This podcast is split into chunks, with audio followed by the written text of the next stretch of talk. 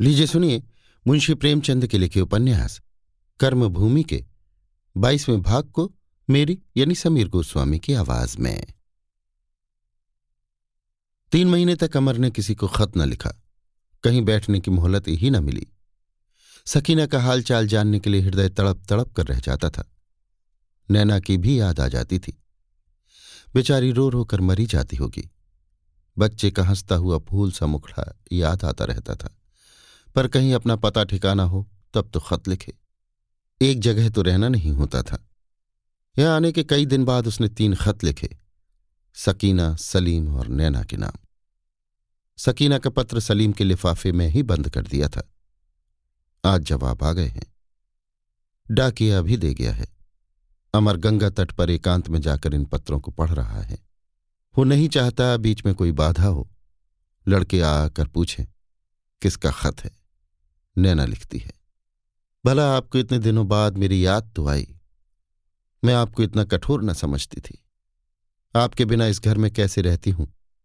इसकी आप कल्पना नहीं कर सकते, क्योंकि आप आप हैं और मैं मैं। साढ़े चार महीने और आपका एक पत्र नहीं, कुछ खबर भी नहीं। आँखों से कितना आँसू निकल गया कह नहीं सकती। रोने के सिवा आपने और काम ही क्या छोड़ा? आपके बिना मेरा जीवन इतना सूना हो जाएगा। मुझे ये ना मालूम था। आपकी इतने दिनों की चुप्पी का कारण मैं समझती हूँ। पर वो आपका भ्रम है भैया। आप मेरे भाई हैं, मेरे वीरन हैं। राजा हो तो मेरे भाई हैं, रंक हो तो मेरे भाई हैं। संसार आप पर हंसे, सारे देश में आपकी निंदा हो, पर आप मेरे भाई हैं। आज आप मुसलमान या ईसाई हो जाए तो क्या आप मेरे भाई न रहेंगे? जो नाता भगवान ने जोड़ दिया है, क्या उसे आप तोड़ सकते हैं? इतना बलवान मैं आपको नहीं समझती। इससे भी प्यारा और कोई नाता संसार में है, मैं नहीं समझती।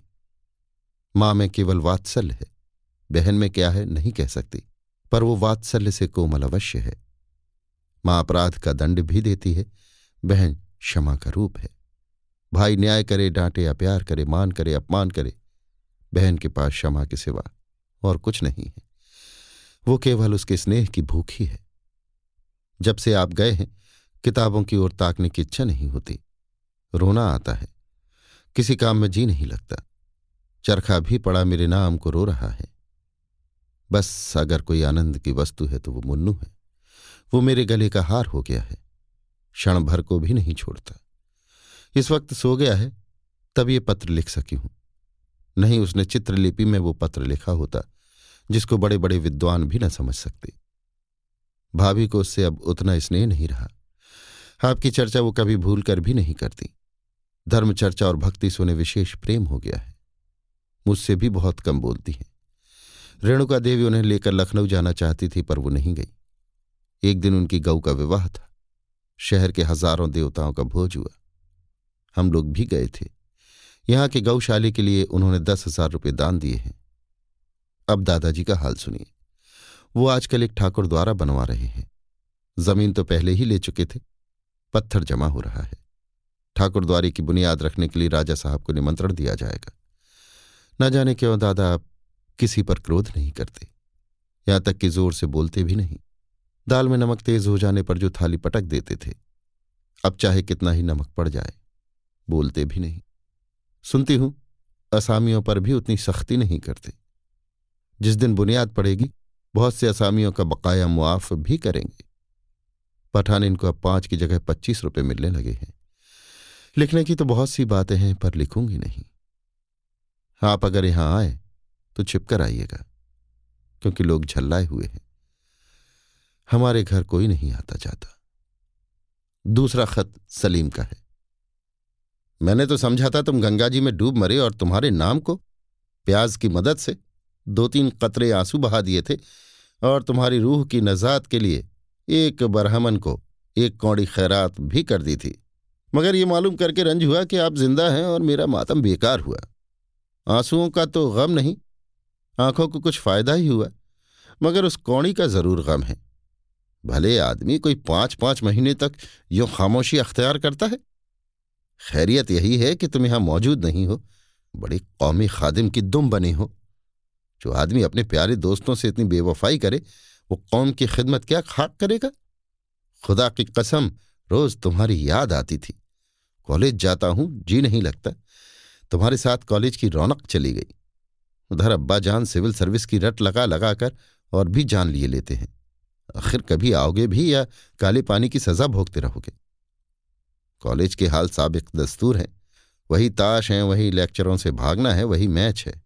हाँ कन्वोकेशन का एड्रेस अच्छा रहा। वाइस चांसलर ने सादा ज़िंदगी पर ज़ोर दिया।